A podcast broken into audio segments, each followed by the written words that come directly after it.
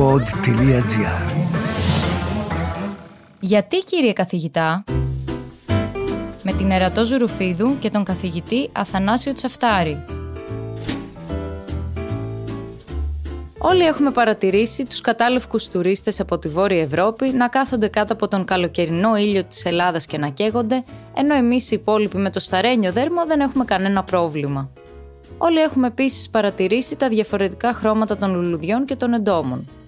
Από τον άνθρωπο στα φυτά όμως, τι είναι αυτό που δίνει τα χρώματα στη φύση; Πώς έχει βοηθήσει την επιστήμη η κατανόηση αυτού του μηχανισμού και πώς θα μπορούσε να χρησιμοποιηθεί στο μέλλον; Θα μπορούσαμε ίσως το επόμενο Πάσχα να αγοράσουμε αυγά τα οποία έχουν γεννηθεί κόκκινα; Σε αυτό το επεισόδιο, γιατί δεν καίγησε στην παραλία και τα 16 χρώματα της πετούνιας;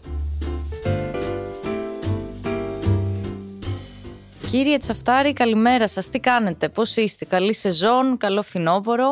Ας μην βιαστούμε, καλημέρα. Όλα πάνε καλά.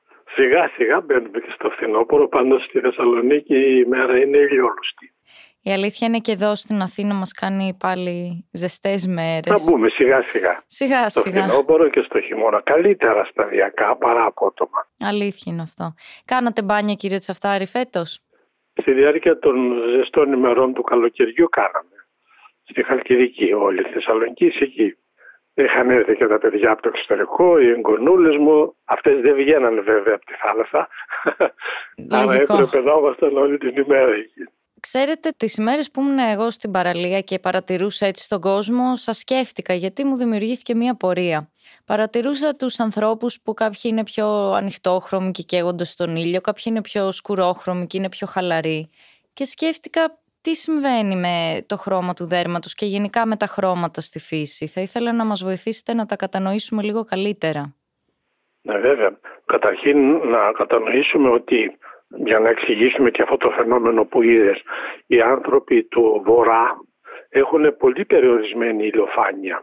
Δηλαδή μικρό διάστημα θα δεις να βγαίνει ο ήλιος και μετά να είναι μεγάλες οι νύχτες ή όταν βγαίνει ο ήλιος συνήθως είναι επίσης συνεφιασμένες οι περιοχές τους, γι' αυτό και έχουν πάρα πολλές βροχές κλπ. κλπ χιόνια. Κατά συνέπεια δεν εκτίθενται πάρα πολύ στις ηλιακές ακτινοβολίες και δεν αναφέρουμε μόνο στις ορατές ακτινοβολίες, αυτές που δίνουν το φως, αλλά και στις αόρατες όπως οι περιόδεις ακτινοβολίες, οι πέριθρες κλπ. Σε αντίθεση με τους ανθρώπους όσο πλησιάζουμε στο νότο και ιδιαίτερα πάνω στον Ισημερινό, που οι ακτινοβολίες είναι πολύ πιο ισχυρότερες, γι' αυτό και οι άνθρωποι σε αυτά τα μέρη είναι πιο μελαχρινοί έως μαύροι. Γιατί μέσω των χρωστικών αυτών προσπαθούν να προστατευτούν από την υπερβολική έκθεση του σώματος σε αυτές τις ακτινοβολίες οι οποίες η στο εμπαρόδο δεν είναι όλες τόσο φιλικές. Σας θυμίζω ότι είχαμε μιλήσει για τις περιόδες ακτινοβολίες που αλλοιώνουν ακόμα, ακόμα και το DNA και δημιουργούν μεταλλάξεις. Ναι, γι' αυτό λέμε πάντα αντιλιακό, αντιλιακό και σκιά. Ακριβώς, για να μπλοκάρουν να μην περάσει το υπεριόδες φως κάτω από το δέρμα και κάνει κάποια ζημιά στα δερματικά κύτταρα, συνήθως καρκίνος. Άρα το χρώμα, κύριε Τσαφτάρη, παίζει καθοριστικό ρόλο στην προστασία του δέρματος.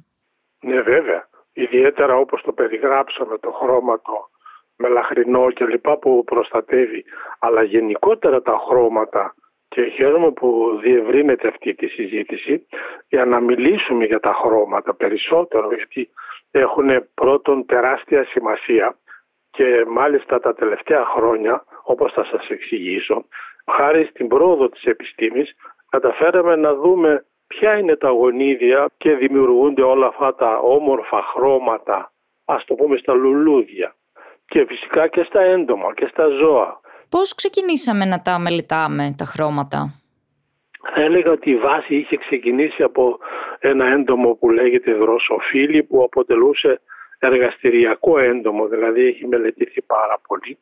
Είναι τα πρώτα ζώα που διαβάστηκε το DNA τους και βλέπαμε γιατί αυτή η δροσοφύλλη έχει άχρωμα μάτια, δηλαδή λευκά, γιατί αυτή έχει κίτρινα, μόβ, ξέρω εγώ, ροζ και ούτω καθεξής. Όπως και στις πετούνιες από την πλευρά των φυτών, βλέπαμε για παράδειγμα ότι μια πετούνια έχει λευκά λουλούδια. Μια άλλη βλέπαμε να έχει κίτρινα. Μια άλλη μόβ, άλλη πιο σκούρα μόβ κλπ. κλπ. Επομένως αυτό έδωσε τη βάση όταν καταφέραμε να διαβάσουμε το γενετικό υλικό της πετούνιας να τις δούμε αυτές τις ποικιλίες με τα λευκά λουλούδια, τα κίτρινα λουλούδια, τα μόβ λουλούδια, τα σκούρα μόβ λουλούδια και ούτω καθεξής.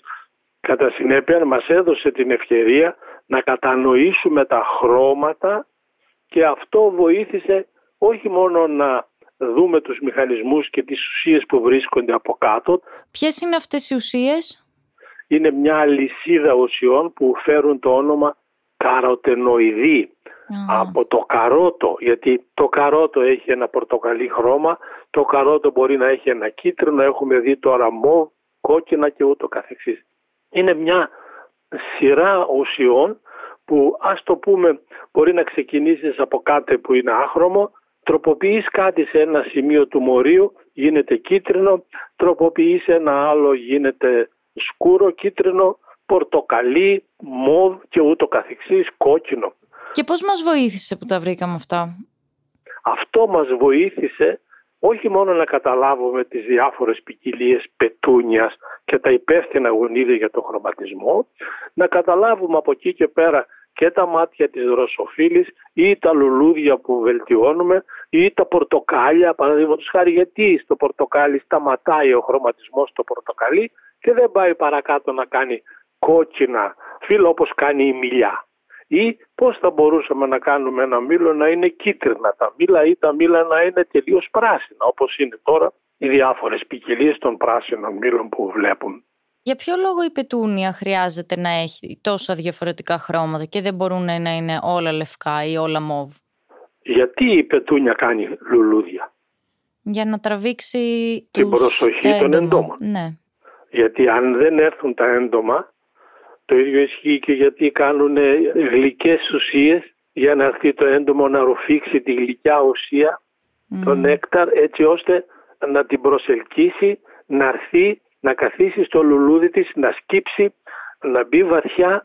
Κάνοντας αυτό το πράγμα με την προβοσκίδα του το έντομο, στο τέλος παίρνει από μια πετούνια τον γυρεόκοκο και όταν θα πάει στην επόμενη πετούνια παραδίπλα την όρδια που θα κάνει την ίδια δουλειά θα κουβαλήσει τον γυρεόκοκο από την μια πετούνια στην άλλη.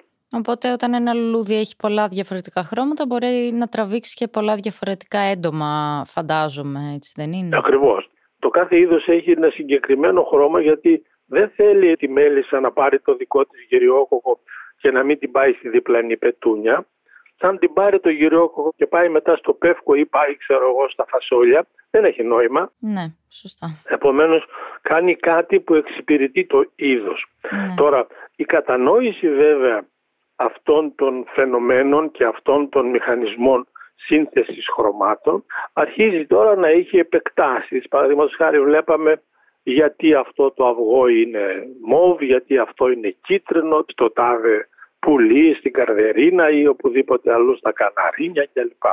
Όταν λοιπόν τα κατανοήσαν αυτά, είπανε αφού μπορούμε να δούμε τα υπεύθυνα γονίδια, ποιο γονίδιο σε αυτό το είδος κάνει το αυγό από άσπρο γίνεται κίτρινο, ας το πούμε στα Καναρί. Ποιο γονίδιο το κάνει πορτοκαλί. Και τα γονίδια αυτά σας λέω είναι ακριβώς η ίδια στα γονίδια των καρατενοειδών όπως και στα καρότα, όπως δηλαδή στις πετούνιες κλπ. Κύριε καθηγητά, είμαι σίγουρη ότι αυτό κάπως το χρησιμοποίησαν. Μπορείτε να μου πείτε ένα παράδειγμα. Παραδείγματος χάρη να πούνε ότι γιατί να μην κάνουμε μια κότα πειράζοντας. Συνήθως τα γονίδια υπάρχουν σε όλα αυτά τα είδη και τις περισσότερες φορές απλά είναι αποσιωπημένα. Θυμηθείτε με τα επιγενετικά φαινόμενα, είχαμε ασχοληθεί με την πετυλίωση του DNA. Ναι, ναι, ναι.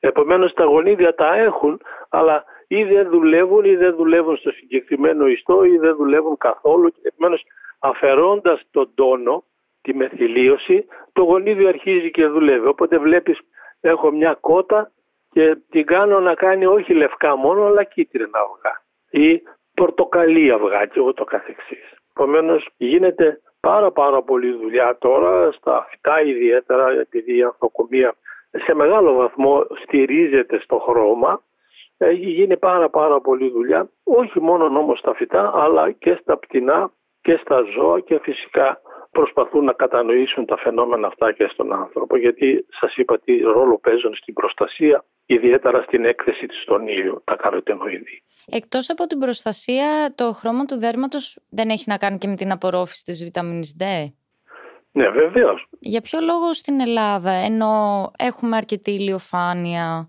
και έχουμε και ένα προσαρμοσμένο χρώμα δέρματος για αυτή την ηλιοφάνεια, υπάρχουν τόσοι άνθρωποι που έχουν έλλειψη βιταμίνης D; Γιατί δεν εκτίθενται πλέον οι άνθρωποι πάρα πολύ στο φως. Οπότε δεν είναι σημαντικός παράγων όπως ο άνθρωπος έχει αυτή τη φυσιολογία, σας θυμίζω για χιλιάδες χρόνια για να μην πω εκατομμύρια γιατί ήταν μονίμως γυμνός σε ένα ελεύθερο περιβάλλον.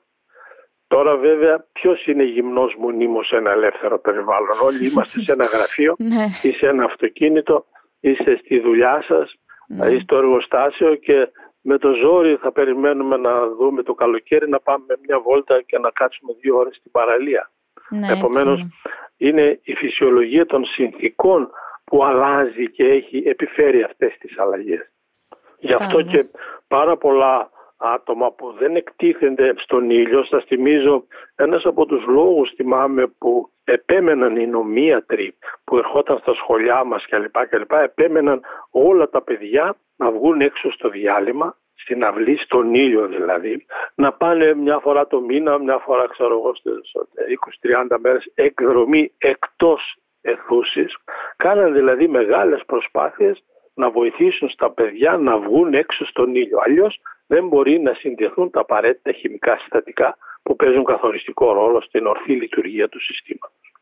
Γιατί τι μπορεί να πάθουν τα παιδιά αν δεν εκτεθούν στον ήλιο αρκετά; Να σας θυμίσω μόνον ότι τα παιδιά που δεν εκτίθενται στον ήλιο και δεν μπορούν να συνθέσουν αυτές τις βιταμίνες δεν αναπτύσσονται σωστά τα οστά τους και οι μυς και τις πιο πολλές φορές έχουν κύρτωση, δηλαδή κάνουν καμπούρα. Οκ. Γιατί δεν αναπτύσσονται σωστά όλα τα οστά. Κύριε Τσαφτάρη, σας ευχαριστώ πολύ για τη συζήτηση. Νομίζω ότι με αυτά που είπαμε, όταν έρθει το Πάσχα θα πάω να βρω αυγά τα οποία θα είναι ήδη κόκκινα, αντί να κάτσω να τα βάψω, γιατί πέρσι δεν είχα πάρα πολύ μεγάλη επιτυχία. Και τα λέμε σύντομα. Να είστε καλά και εγώ ευχαριστώ. Γεια σας. Γεια σας. Ακούσατε το podcast «Γιατί κυρία καθηγητά» με την Ερατό Ζουρουφίδου και τον καθηγητή γενετικής και πρώην Υπουργό Αγροτικής Ανάπτυξης και Τροφίμων Αθανάσιο Τσαφτάρη. Αναζητήστε όλα τα επεισόδια της σειράς στο pod.gr, Spotify, Google Podcasts, Apple Podcasts ή σε όποια άλλη πλατφόρμα ακούτε podcast από το κινητό σας.